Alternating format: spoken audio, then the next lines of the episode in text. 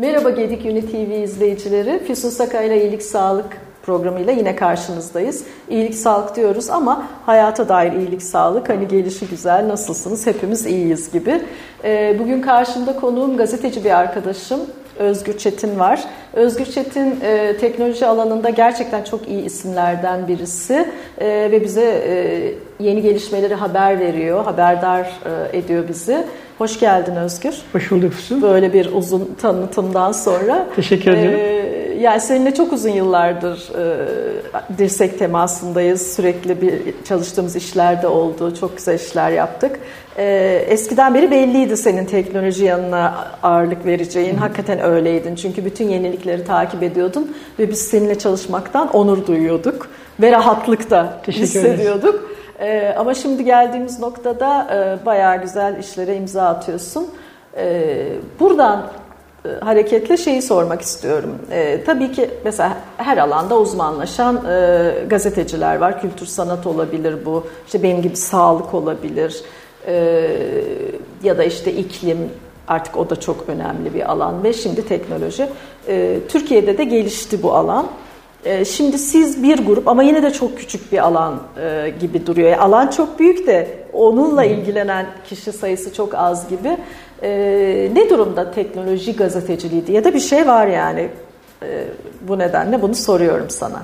Şimdi şöyle Füsun, e, teknoloji tabii tüm dünyanın ilgisini çeken 7'den 70 herkesin hani bir şekilde dokunduğu. Çünkü yaşamımızın evet, içinde. Evet. Ve hatta giderek de daha fazla işin içine giren otomobillerde de girmeye başlayan hı hı. ya da hayatın farklı yerlerinde de mutfakta da. E tabii yani, yani e, buzdolabını bile artık, ayarlıyorsun. Evet, çamaşır makinesi evet. vesaireydi. Öyle olunca tabii insanların ilgisi de o oranda arttı. E, günümüzde tabii büyük bir değişim geçirdi. Şimdi ben yaklaşık 20-25 yıldır bu sektördeyim. Evet. Farklı yerlerde, farklı kademelerde, farklı işler yaptım. Ee, tabii dünya değişiyor. O Hı-hı. değişimle beraber Türkiye'deki, tek, yani dünyadaki de tabii ki benzer evet. şekilde teknoloji yayıncılığı da değişiyor. Artık çok daha küçüldü bazı şeyler. Çok daha basitleşti. Hı-hı. Çok daha herkesin ulaşabileceği noktalara geldi. Şimdi eskiden bundan diyelim ki 10 sene öncesini konuşacak olduğumuzda teknolojik bir ürüne erişmek ya da öncelikli olarak erişmek genelde bizim gibi işte o işin uzmanı ya da o işin içinde olanların yapabildiği, yapabildiği bir şeydi. şeydi Artık evet. E, telefonların yaygınlaşması, daha iyi fotoğraf çekebiliyor, daha iyi video çekebiliyor hale gelmeleri birlikte artık herkes bu hani yurttaş gazeteciliği meselesi var ya hı hı. tabana yayılmış oldu. Şimdi bunun hem artıları oldu hem eksileri, hem eksileri oldu. oldu. Şimdi evet. artıları nedir? Tabii ki herkes her şeyi çok daha hızlı bir şekilde öğrenebiliyor. Hı hı. Tamam bu güzel ama eksileri ne oldu? Yalan yanlış diyebileceğimiz amiyane tabirle bilgilerin de yayılması da benzer şekilde. Çünkü herkes bildiğini zannediyor evet, galiba değil evet. mi? Ama bunun için de belki bu yayıncılığı yapan bazı insanların bazı arkadaşlarımızın bilmediği şeyleri yansıtması da olabilir mi? Yani aslında e, sosyal medya da tabii ki burada suçlu evet. bir durumda. Evet. Yani e, ben sağlık alanında o kadar şeyler görüyorum ki inanılmaz e, ve insanlar buna göre yaşamlarını bile düzenlemeye çalışıyorlar. Bu teknoloji alanında da var. Yani biliyorsun, bilmiyorsun ya da eksik biliyorsun. Çünkü her şeye aynı şekilde yetişmemiz imkansız e, teknoloji gazetecilerinin bu konuda aldığı bir eğitim var mı hani sonradan yoksa e, hani alaylı vardı eskiden evet. vabali ve evet. eğitimli olanlar arasında fark var mıydı onu konuşamayız şu anda ama e... şimdi orada şu var dediğine katılıyorum şimdi bilginin bu kadar yaygınlaşması beraberinde işte bu dezavantaj dediğimiz Hı. taraf ortaya çıkarttı. Orada şimdi gazeteci daha doğrusu orada şu vasıf var. Şimdi bir influencer dediğimiz ya da fenomen dediğimiz hani birçok milyonlara ulaşabilen ama o milyonlara ulaşırken de işte az önce söylediğim gibi bazı etik değerleri tabii hepsi için söyleyemeyiz bunu ama olmayanlar tarafından mesela bir... Ben çok rahatlıkla milyonda biri derim. Yani milyonda biri onu hak ediyor. Evet. Ama insanlar e, yani çok rahat söylüyorum buradan hani e, her türlü şey söylenebilir. Kıskanıyorlar, öyle oluyor, böyle evet. oluyor. Ama bu değeri hak etmeyen, basında hiçbir şekilde yer almamış, e, yayıncılığı bilmeyen, evet e, sadece kendi cebindeki paraya bakan çünkü bütün e, biz gazeteci olduğumuz için davetlere e, giden e, bazı insanların ne kadar para aldıklarını duyuyoruz. Evet, Bu da çok evet. çirkin. E, tamam hani bunu veren firmalar da çirkin bence. E, ama daha kötüsü bilgi çirkinliği. Bilgi işte orada evet. Şimdi yani. hepimizin e, burada sinir olduğum evet. şey o yani. Şimdi biraz da bu şundan da oldu benim gördüğüm kadarıyla. Şimdi mesela bunu sadece fenomene ya da influencer'a dayandırmak da çok doğru değil. Değil tabii ki ama değil. bir ayağı da bu. Tabii ama bir taraftan da şu var. Hı. Çok fazla okunma hırsı, çok fazla tıklanma hırsı, internet sitelerinde de benzer sorunlar olmaya Var, başladı. Evet. Ve bundan dolayı da hani yalan, yanlış, doğru. Mesela geçen ben bir haber gördüm, spesifik örnek de vereyim. Hı hı. Haberde işte birinin çantasından dokunma e, bu temassız kart yöntemiyle 5000 lira karttan çekildiği söyleniyor. Cebinden Mesela, de çekiliyor evet. deniyor. Şimdi şöyle o parayı çekemezsin çünkü... Ha bunu bir açıkla bize evet. evet. Yani otobüste falan böyle hani Olmaz. temassız kart sahibi Olmaz. olduğumuz için korkutuluyoruz ya. Evet. Bunun gerçeğin bak evet, ne güzel örnek bu. Gerçeği şöyle. Normalde zaten çok bilinen bir şey bu. Standart olarak 750 TL'nin üzerinde bir alışveriş yaparsanız temassız olarak zaten şifre istiyor sizden. Evet. Hadi diyelim ki bunu bir şekilde öğrendi. Sizin ben senin şifreni öğrendim çaktırmadan işte o işte otobüste şurada evet. burada diyelim ki temassız ki bunun için 4 santim falan yaklaşması lazım size bir insanın. Tabii. Hani bu 4 santim yaklaşınca da anlarsınız zaten ama diyelim ki anlamadınız. Çok kalabalık metrobüs, otobüs şudu bu evet. neyse. Şöyle bir sorun var orada. Size o işleme itiraz ettiğiniz anda zaten o işlemi kimin tarafından yapıldığı belli. O post cihazları rastgele dağıtılmıyor. Hı hı. Hepsi sen aldıysan veya ben aldıysam benim adıma kayıtlı. Bir firmaya. Benim TC Aynen. numaram, şirketim, hı hı. adresim, her şeyim kayıtlı. Hı hı. Yani e, bir şey yapabiliyor olmak da yapmak başka bir şey. Şimdi burada ne oluyor? Tabii ki gazeteler, televizyonlar ya da artık ne dersiniz bir izlenme heves, hevesiyle, hı hı. tıklanma hevesiyle bunları paylaşıyorlar. Bu bu verdiğim en masumane örnek. Senin dediğin gibi sağlıkta çok daha ciddi sorunlar. Yani Tabii. adam diyor ki şunu ye diyor mesela. Evet şununla şunu birlikte ye diyor. Halbuki mesela o adam bir hap kullanıyorsa evet. diyelim ki kolesterol hapı kullanıyor. Ee, en basit örneği e, işte turunçgillerden bazılarını yemesi yasak o insanların. Evet. Yani gerçekten zararlı evet. ve bunu yediriyor sana ya da işte biberiyeyle bilmem ne yap diyor onu iç bunu yap falan. Ee, yani ortada korkunç bir evet. kirlilik var evet. gerçekten. O kirlilik ne yazık ki Türkiye'ye has bir şey birazcık benim gördüğüm. Bilmiyorum. Çünkü ben hani dünyayı o konuda Şöyle dünyada şöyle bir şey yok mesela benim gördüğüm. Yani teknolojide geldik konu belki biraz daha farklı bir yere evet, geldi ama. E, oradan döneriz. Heh, döneriz şimdi birazdan. Ee, şimdi oradaki temel sorun şu. Bizim gibi teknoloji gazetecileri belli etik kurallarla çalışıyoruz biz. Yani dediğin gibi bir toplantıya gittiğin zamanki davranış şeklin belli. Sana bir önüne bir haber geldiği zaman onu Nasıl vereceğini ya da nasıl araştıracağını biliyorsun. Bunu bilmeyenler bu işi yapmaya başladığından itibaren burada işte o bilgi kirliliği dediğimiz hani işte ben öyle yaptım da böyle oluyor da benim işte bu bizde de klasiktir ya hani Kandilli'de bir hoca var işte yarın deprem olacakmış evet, dedi, deme hikayesine dönüyor evet. bu işler. Senin de bildiğin de bir konu için evet. söylüyorum. Aynen. Yani burada birazcık böyle bir şey var ama bizim gibi insanlar yani bizim ben e, belli bir eğitimi almış, belli noktalardan geçmiş olanlardan bahsediyorum. Ve şey olduk ama tabii bizim de şöyle bir sorunumuz olmaya başladı bence. Mesela? Yaş kemali erdiği zaman evet. yeni teknoloji, adaptasyon bizim nesilde çok fazla olmuyor. Bu şöyle söyleyeyim 10 sene sonra diyelim ki bu videoyu izleyen 30 yaşında birisi için de aynı şey geçerli olacak. Aha. Çünkü dünya değişiyor evet. ve biz bu değişim içinde şöyle düşünüyoruz. Peki niye adapte olamıyorsunuz? Ben bunu şöyle kabul etmiyorum. Ee, yani bizim nesil dediğimizde e, çok da üzülerek söylüyorum. Bunu gençler de izliyor çünkü ya benim e, bazı arkadaşlarım gerçekten çok uzak internetle ilişkileri. Evet, evet. Yani çok bozuk bence.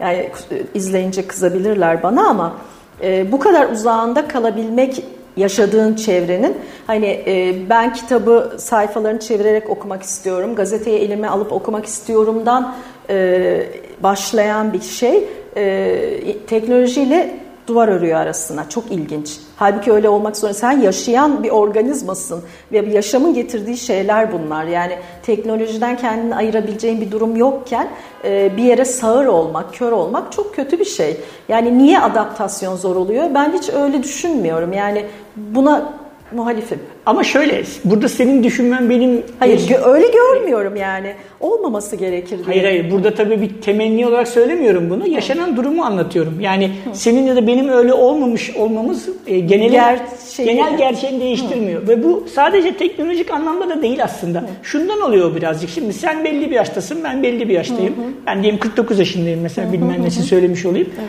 Ben 49 yaşındayım ve 49 yıllık bir birikimim var evet. hayat üzerinde. Yani evet.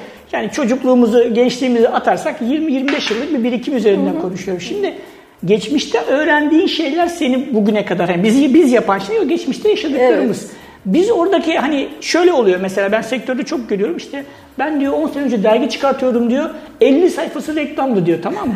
Şu anda de, dergi yok. Yani evet. dergi çıkartamam çıkartmanın ciddi bir maliyeti var. Çıkarsan zaten 50 değil 10 sayfa bile ilan bulamazsın. Tabii. Şimdi o zaman ne oluyor? O dönem geçmiş oluyor fakat kafa hala yani bilinç olarak hala o dönemleri anın o dönemlerde yaşamaya çalışıyor. Ya anabilirsin. Çok güzeldi diyebilirsin. Evet e, biz milyon satıyorduk Tempo evet. dergisi. Milyon. Evet, senin örneği yani, var karşımızda. Evet 2 milyon sattığımız haftayı biliyorum ben. Ben onun için. Biz bir kere teknolojinin içine doğmadık. Yani bu akıllı aletlerin içine doğmamış bir kuşağız biz. Doğru. Yani biz cep telefonlarıyla tanıştığımızda 20 küsur yaşında yani. 20 küsur değildik belki ama hani neyse o yaşlarda evet. Ee, yani böyle bir dezavantajımız var. Ama tabii ki hani dediğin gibi bugün 5 yaşında olanın da dezavantajı olacak 30 yıl sonra. Evet. Yani bu böyle ama e, bazı şeyleri hayatın içinde ölene kadar diye düşünüyorum ben bunu yakalamak zorundayız. Ancak kafanın almaması gerekir. Yani işte onu giderek böyle. Onu işte o Hı. çoğu insan sözünü kestim Hı. ama yani genel olarak söylüyorum bunu. Sen benim öyle olmam veya belki bizi bu videoyu izleyip de e, bizim yaşımızda olup da hayır ya ben öyle değilim diyenlere çıkacak da bu Cem Yılmaz'ın şeyine benziyor. Hani kapıcı çiziyorum diyor. E, çıkıyor bir tanesi bir kapıcı öyle değiliz. Abi diyor sen öyle değilsin ama. Tellaklar diye bir şey olay ha, olmuş. Mesela sen öyle değilsin ama diyor hepinizi toplayınca bu çıkıyor diyor. Bizim evet. yani bence benim şahsi fikrim hani bu şu demek değil hani Facebook'u kullanmıyor aa o zaman teknoloji kullanmıyor diye söylemiyorum değil. burada. Hayata implemente etmek, hayata uyarlamak yaptığın işe Şimdi bak sen burada bir video içerik üretiyoruz değil evet. mi? Sen bunu hayatına bir evet. şekilde uygulamışsın, uyarlamışsın evet. ama dediğin gibi hani ya ben onu kullanmıyorum diyor adam. Ya neden kullanmıyorsun? Ben girip internete gezinmek evet. istemiyorum, bakmak. Yani bu, bu bir şeyden kaçmak demek evet. aslında. Evet. Ya da hani ben beceriksizim aslında ama yapamıyorum. Bunu da böyle anlatıyorum. Bu değil. Şimdi teknoloji muhabirlerinin ya da işte gazetecilerinin diyelim habercilerinin e, eksik kaldığı noktalara dönersek eğer. Eksik kaldığı noktalar şu. E, kaldığınız noktalar Kaldığımız diyelim, noktalar şu. Çok fazla takip etmek gereken şey var artık. Şimdi eskiden hani temel teknoloji ürünleri belliydi. Hı hı. Genelde onlarla ilgili soru gelirdi. Mesela şimdi bana televizyonu soruyorlar. Çamaşır makinesini soruyorlar. Fritöz soruyorlar. İşte o airfryer'lardan falan hı hı. bahsediyorum. Şimdi Hepsinden bir şekilde bir bilgi sahibi olman gerekiyor ama bazılarını da kullanmadan bilgi sahibi olman mümkün değil. Aslında bunlardan biri de benim seni ararım ya böyle evet, arada. Evet, evet. Yani Özgür şunu nasıl yapıyor? Çok fazla şeyi takip etmemiz evet. gerekiyor. O kadar çok... Edin kardeşim, edin yani. Etmeye çalışıyoruz zaten. evet. Bir eksikliğimiz bu olabilir. İki, e, çok fazla sosyal medya var ve bir şekilde oralarda yer almamız gerekiyor ama hepsini takip etmek de yine aynı az önce söylediğim sebepten dolayı çok kolay değil. E, ama bir ölçekte de baktığında hani e, bunları takip etmemizi sağlayacak çok fazla da artık aracımız var. Şimdi eskiden ben hep o örneği veriyorum bölüp yaptığım konuşmalarda. Eskiden bir şöyle bir video çekmek için işte 15 bugünün parasıyla konuşuyorum. 40-50 bin liralık bir kamera ihtiyacım vardı. 80-100 bin liralık bir bilgisayara ihtiyacım vardı. Eskiden kastettiğim 10 sene öncesinden e, falan. E, evet.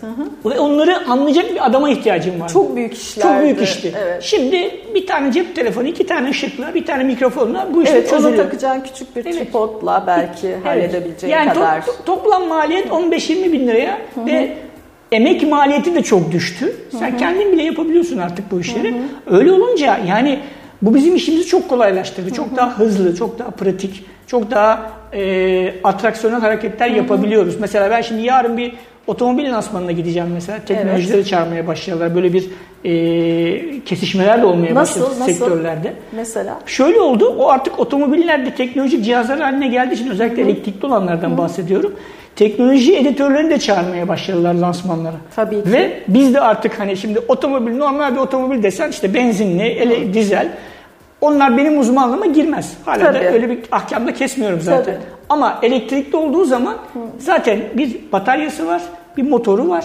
Onun dışında da aracın zaten başka bir özelliği yok.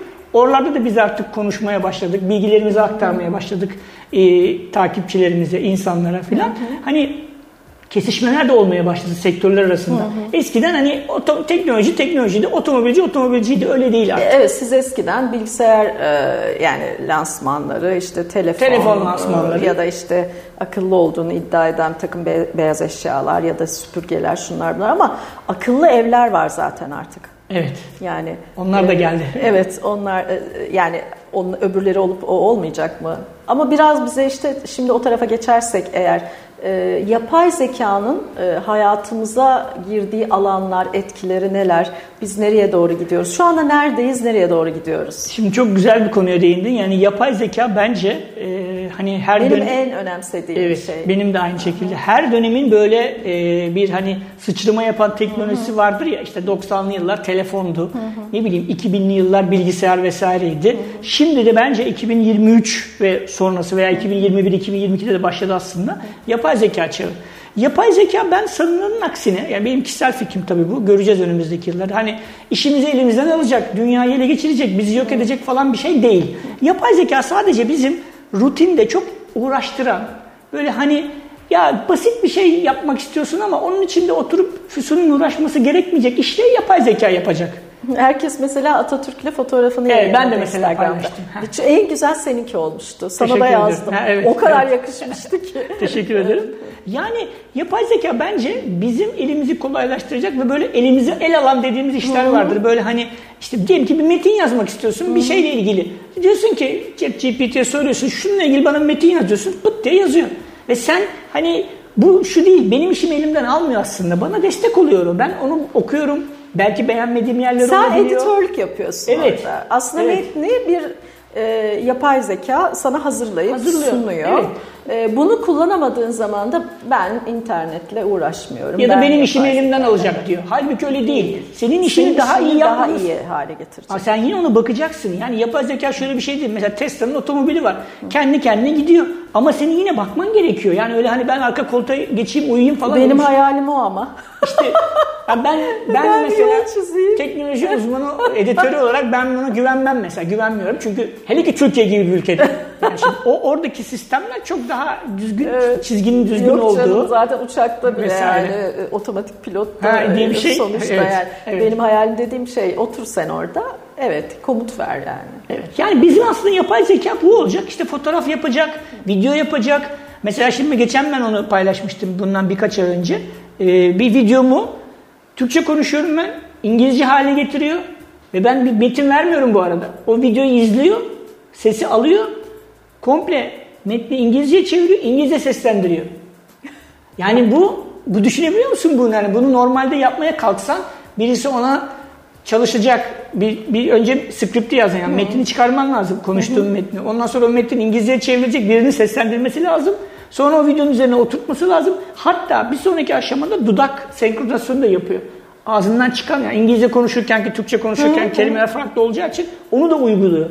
Yani aslında çok el alacak olan işleri, vakit alacak olan işleri yapay zeka bizim yerimize yapıyor. Peki yapay zeka bunu yapıyor demişken e, çok böyle ütopik bir şey söyleyeceğim. E, yani hep konuşulan bir şey de e, o zaman bir çip yapılıp beynimize takılsa bu da çok uzak değil bence. Bu hamallıklardan kurtulur herkes.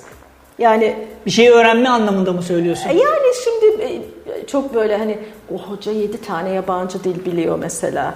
Abi öğrenmiş işte seneler boyunca. Hani bunu sen e, insanlar arası iletişimse burada önemli olan ve ilerlemeye katkısı olacaksa niye böyle bir şey olmasın? Şöyle bir- işte Tesla'nın sahibi Elon Musk bunlarla ilgili deneyler yapıyor hatta. Evet, valla bence ben destekliyorum fikren Yani tabii. ki. Maymunlar üzerinde implement takarak denemelerini yapmaya başladığını da söylediler. Yani olur mu olmaz mı bilmiyorum. O benim uzmanlığım Ya alanım değil, değil. evet, ama hani böyle insanla yapar. bu şekilde oynamak birazcık başka sorunlara da yol açabilir gibi geliyor. Bu E benim Zaten kişisel oynanıyor. fikrim. Evet oraya çok hakim olmadığımız için konumuza dönünce yapay zekada mesela hayatımızı kolaylaştıran hani bu şimdi bizim söylediklerimiz daha farklı yaratıcılığa yönelik. Evet. işte iddiası olan e, sosyal medyada orada burada bir iş yapan falan. Ama bunun dışında bir de evler, akıllı evler, akıllı yaşamlarımız var artık öyle diyelim ev demeyelim de. Oradaki yeniliklerden biraz bahsedersek eğer. Yani şöyle akıllı akıllı yaşamda şu akıllı ev tarafında birçok yenilik var aslında fakat bu bu akıllı ev meselesi uzun yıllarda tam oturmadı ne yazık ki. Evet nedir işte Şöyle bir sorun var bence orada akıllı öyle satıyorlar ya. Evet ama yani akıllı ev dediğimiz zaman hani panjuru kapatayım, klimayı açayım, işte ne bileyim e, kombiyi çalıştırayım öte geçemedi ne yazık ki bunlar. Ama belki hani yapay zekanın bu e, dokunuşlarıyla beraber, onun örneği de şu an yok bu arada ama muhtemelen önümüzdeki yıllarda gelebilir.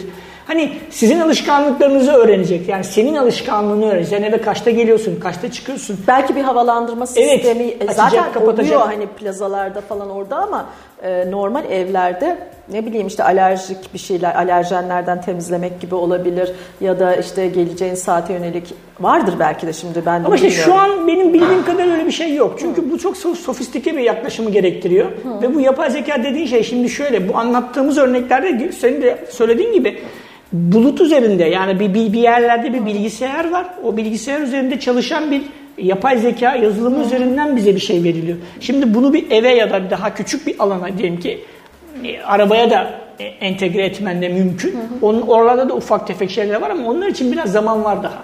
Çünkü bunların e, bir şekilde hayatımıza böyle daha sofistike noktalarda girmesi için biraz daha zaman var. Çünkü oluşturulan örnekler genelde böyle işte sen internette bir şey atıyorsun, o bir şey yapıyor orada sana sunucunu veriyor. Lokalde çalışmıyor. Ha, yani, yani evinde. Ben de düşünüyorum e, alarm taktırıyoruz işte evlerimize. Ne bileyim onların girişine yüz tanıma sistemleri var mı şu anda? Var. Ha, var. Parmak işte, izi var, yüz tanıma var. Ha. Bu tarz şeyler Hayır, var. Yani başka bir yüzü algıladığında seni hemen uyarabilmesi anlamında. Hani o kadar gelişmedi daha. Aha, Sen yani işte. insan fikri hep önden gidiyor zaten bu tip konularda biliyorsun. Hı. Hani işte insan mesela uzayda yolculuk yapma konusu da öyledir ya filmlerde hani hiçbir zaman bir uzay mekiğinde şeyi sağlayamazsın. Yer çekimli ortam üretemezsin. Öyle bir teknoloji yok. Ama bütün uzay filminde herkes, herkes yürür mesela yürür, evet. geminin içinde. Evet. Yapamazsın onu normalde. Evet. İnsan hayal ettiğini. E, tabii o hayal hep önden gidiyor. Evet. Uçan uçan arabalı hikayesi gibi. Evet. Hani yıllardır düşünülür bu. Hani eski Niye yapılamıyor ben anlamıyorum. Şöyle benim öngörüm yani bununla ilgili bir veri bir bilgi olduğundan değil mi? Benim öngörüm şu uçan araba yapmak değil konu. Konu şu uçan, havada uçan cisimlerin trafiğini kontrol etme meselesi. Şimdi, zaten oraya hakim olamıyor. Şu an oraya hakim olamıyor çünkü onun yani şimdi düşün atıyorum şimdi şu an Türkiye üzerinde diyelim ki 500 tane uçak olsun. 500 tane uçak takip ediliyor şu anda. Şimdi bunun 10 bin tane olduğunu düşün bir anda. Ya da milyon. Milyon. Hani yani İstanbul'un zaten... üzerinde böyle fızır fızır uçaklar evet. uçtuğunu düşün. Evet. Hani onu nasıl kontrol edeceksin? Nasıl? Çünkü orada insana bırakamazsın. İnsan insana bıraktığın iki şey. boyutlu yani X Y ortamında bile biz birbirimize çarpıyoruz arabayla. Üç boyutlu ortamda düşünürsek bu ya da yürürken bile çarpıyorlar. Evet. Facia olabilecek bir nokta. Benim öngörüm arabanın uçması uçmaması konusundan ziyade onların kontrolünde bir sorun var. Şu anki bilgi işlem gücü o kadar büyük bir veriyi kontrol edecek bir noktada değil. Yani Tabii, onu şöyle olması lazım. dünyayı da düşündüğümüzde. Uçak kalkacak, e, araç yani Hı. uçak demeyeyim de araç kalkacak. Araç, uçan araç. Bu kendi kendine gidecek. Hı hı. Sonra bu inecek. Hı. Ama bunu yaparken binlercesi aynı anda yapmaya kalkınca nasıl bir e, e, rota çizdireceksin. Evet. Nasıl bir kontrol sistemi olacak? Orada bir sorun var. Benim kişisel öngörüm bu bu arada. Yani bir, bir bir bilgi aldığımdan ya da böyle araştırdığımdan hmm. değil. Çünkü bunu kontrol edemezsin ki. Uçan araba yapıyorlar. Yıllardır var. Yani Kanada açılıyor bir şey oluyor. Ne bileyim pervaneleri olanları hmm. falan da var. Farklı varyasyonlar da var. Ama insan hayal hep önden gidiyor biraz. Ve bazı evet. hayaller de olmayacak hayaller, hayaller ne yazık ki. İşte onlar da olmasa belki bu kadarı da olmayacak e, ama. Tabii ki. Yani tabii o hayaller olmalı yani ki. şimdi o Star Trek filmlerindeki şeyleri yaşıyoruz yani telefonla işte saatle konuşuyorsun filan yani. yani evet, ne, aynısı. ne kadar acayipti değil, değil mi? Yani, yani mümkün mü böyle hadi bir ya şey? böyle bir şey evet, olur diyorduk evet, yani evet, değil mi? Doğru ama ne kadar güzel 80'li yıllarda. Evet 80'ler doğru söylüyorsun. Ee, peki e, şimdi yapay zekanın geldiği noktada telefonlar biraz bana şey gibi geliyor, daha geriden takip ediyor gibi geliyor.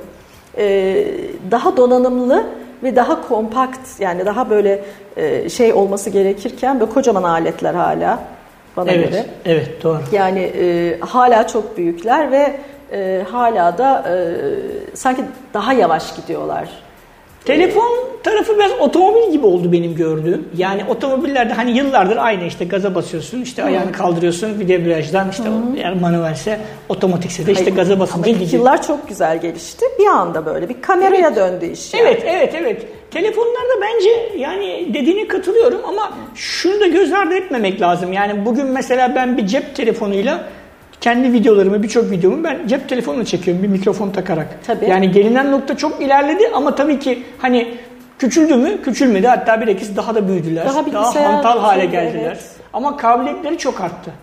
Yani hmm. işlemci gücü olarak baktığında, kamera gücü olarak baktığında Evet artık... yani arka plan e, işte yedeklemesi şusu busu e, onlar iyi ama e, benim demek istediğim yani işte 90'lar sonuydu telefonlar. Öyle hatırlıyorum. Evet, doğru. Ee, ve çok korkunç aletlerdi. Kocaman tuğla yani gibi. Bir tane Motorola mıydı? Evet Motorola yani vardı. Bilmiyorum. Yani. Ericsson, Sony Ericsson, Ericsson da o zamanlar böyle kocaman olanları vardı. Motorola bir şey vardı yani çok büyük. Ama. Evet büyük. Yani şimdi e, evet küçüldü, çok başkalaştı da en son e, teknolojinin bu kadar ilerlediği noktada henüz daha emekliyor değil tabii ki ama hani öbürlerine göre emekliyor diğer e, alanlardaki gelişmelere göre bana göre emekliyor. Yani çok çok böyle hani bir şey kondurmuyorlar üstüne. Bir belli bir kameralar belli bir doygunluğa ulaştı. Ona katılıyorum. Hani belli bir doygunluk geldi orada ve o yeni üzerine eklenen şeylerde işte Mesela hani iPhone 11'e bakıyorsun, 12'ye bakıyorsun, 13'e bakıyorsun, 14'e bakıyorsun, 15'e bakıyorsun. Hani böyle wow ya 11'de yoktu da 15'te şu varmış diyebileceğimiz çok fazla bir şey koymadılar. Ya ben mesela şeyi merak ediyorum. Bu app'ler var ya Hani uygulamalar evet. Evet uygulamaları ya satın alıyorsun ki genellikle de paralı bunların çoğu. Ee, onları telefon firmalar yani üretici firmalar e, telefonun kendi beyninde olsa en azından bunu yapabilseler. E, ne bileyim işte diyorsun ya biraz evvel işte e, ben Türkçe video çektim. İngilizce altyazı hem de. Bunu telefonun kendisi çektiğin zaman uygulayabilmeli. Yani bunlar gelişme olabilir gibi geliyor bana. Yani işte benim o, beklentim. O yapılabilir mi? Niye yapılamasın? İşlemci. Yapan bir sistem var. Var ama o sistem bulutta çalışıyor. Yani orada bulut dediğimiz şey de bir yerlerde bir bilgisayar var ve onun üzerinde çalışan bir sistem var. Tamam sen de yine oraya bağlı oluyorsun aslına bakarsan. Öyle değil mi? Yani bu bilmeyen biri olarak olmayacak soruyorum. bir şey değil bu bu arada. Yani belki 3 sene sonra 5 sene Bence sonra olacak. o olmayacak bir şey değil. Çünkü bu translator dediğimiz çevirmen cihazları mesela, var. En hani basit çeviriyor mesela. Için. Onu bir telefona içine entegre etmek öyle inanılmaz bir teknoloji değil yani. Evet yani bunları hani tanıtıyorlar. Ya da bunun gibi bir sürü şey var.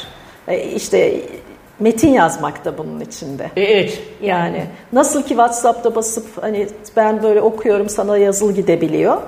E, sesli de gidebilir, yazılı da gidebiliyor. Bunun gibi yani default olarak burada olması gerekir gibi düşünüyorum. Neyse bu benim düşüncemdi. Sen e, şimdi bize yapay zekanın en son geldiği nokta ve beklediğiniz şeyler yani haberdar olduğunuz. Şöyle yapay zeka artık şöyle bir şey de yapmaya başladı. Geçen öyle bir örnek birkaç video gördüm. Mesela Hı. Selena Gomez Türkçe konuşuyor. Hı. Şimdi bunu tabii yani veya Biden'ı yapmışlar Amerikan başkanı. O da Türkçe konuşuyor işte bir şeyler söylüyor falan. Yani Artık şöyle bir şey olmaya başladı bu yapay zekanın kullanımıyla. Bir şeyin gerçekliği de sorgulanmaya başladı. E tabii çünkü diyorlar ki mesela onu ben söylemedim ki yapay evet. zeka ile yapmış. Yani belki senin ağzından hiç söylemeyeceksin, çıkmayacak. Çünkü ses tonun, vurguların evet. her şeyi alıyor. Ama hani ona çok dikkat etmeyen ya da çok e, detayına inmeyen birisi seni onu ya, o söylediğinde inanabilir. Tabii Kısa ki. bir süre için bile olsa. Hı-hı. Bu çok tehlikeli bir şey. Yani Hı-hı. yapay zeka aslında tehlikeli değil ama işte insanın uygulamalarıyla evet, tehlikeli yani hale insan gelebiliyor. İnsan olarak bizim zekamız evet. ondan önde olduğu için evet. çünkü yapay zekanın şöyle bir şeyi yok. Hani e, biz kötücül bir yanı e, yok. yok. Kandırmaya evet, değil. Evet. Hani olanı veriyor. Olanı veriyor. Sen ona diyorsun ki Füsun şunları şunları söylesin diyorsun. Evet. O da onu söyledi, söylettiriyor. Evet. O cümlenin içinde ne yazdığı onu ilgilendirmiyor. Ya da o bir dakika dur burada kötü bir şey söylüyor demiyor yani. Demiyor evet. Burada Orada diyen biziz. İnsanın kötülüğünün aslında biraz yansıması bu. Ve bu teknolojinin böyle kullanımı hani bu hep söylenir ya hani teknoloji gelecek işte dünya daha eşitlikçi olacak filan. Mesela ben buna inanmıyorum. Yok. Şundan dolayı fakir olan daha fakir olacak. Yani Hindistan'daki adam o teknolojiyi kullanamayacak yine. Hatta Bırak öyle bir Hindistan'ı öyle ya, bir, yani hani Türkiye için bile geçerli. doğuya doğru evet, gittiğinde evet. hatta artık bizim için de çok tartışılır da doğuya gitmeye gerek yok. Yani hani Türkiye'de ya da dünyada hani o teknoloji diyorsunuz ya işte bir işte iPad mesela örnek. Tablet herkes tabletten işlem yapacak. Ee, ama işte o parası olan alıp alıp kullanabileceği bir teknolojiden bahsediyoruz. Ve dediğin gibi mesela uygulama onlar da paralı. Yani burada teknoloji belli açılardan fayda sağlamakla beraber hı hı. E, belli açılardan da ne yazık ki ket vuruyor ya da yapay zekanın işte söylediğim gibi kötüye kullanımı artık hani çok şey sorgulama. Tam eskiden de sorguluyorduk. Hı hı. Hani her gördüğünüze inanmayın, her işte internette karşısına çıkana hı hı. kanmayın diyorduk. Evet. Ama artık çok daha güçlü delillerle çıkacak karşımıza. Ve birisi senin çıkıp diyecek ki işte bu yapılabilir yani Cumhurbaşkanı'nın ağzından olmadık bir şey söyletilebilir ya da ne bileyim işte hiç beklemediğim ya da bir gazetecinin ağzından, ağzından olmadık bir şey söyletilebilir. O zaman e, yani onu öyle olmadığını anlatmak da o kadar kolay olmuyor her zaman. Hı hı. Ve bir süre bir süre bu bazen birkaç saniye belki birkaç gün birkaç saat insanlar o bilgilere inanı, inanabiliyorlar. İnanabiliyorlar anladım. Peki e, bu arada bir şey süremizde olmak üzere e, bize vereceğin en yeni haberler teknolojiyle ilgili. Neler var? E, yani yakında sizden alacağımız haberler gibi düşünelim. Bunu. Teknolojiyle ilgili verebileceğimiz haberler yani şöyle e, hani düşüneyim biraz dur. Evet tabii ki tabii ki. Ee, mesela bir toplantıdan geliyordun ne olduğunu yani bilmiyorum hepsi ama. Hepsi bu arada toplantısı. Çok ha, öyle bomba evet, bir şey değildi. Evet. Kampanya işte ürün satacaktık falan filan. Hı hı.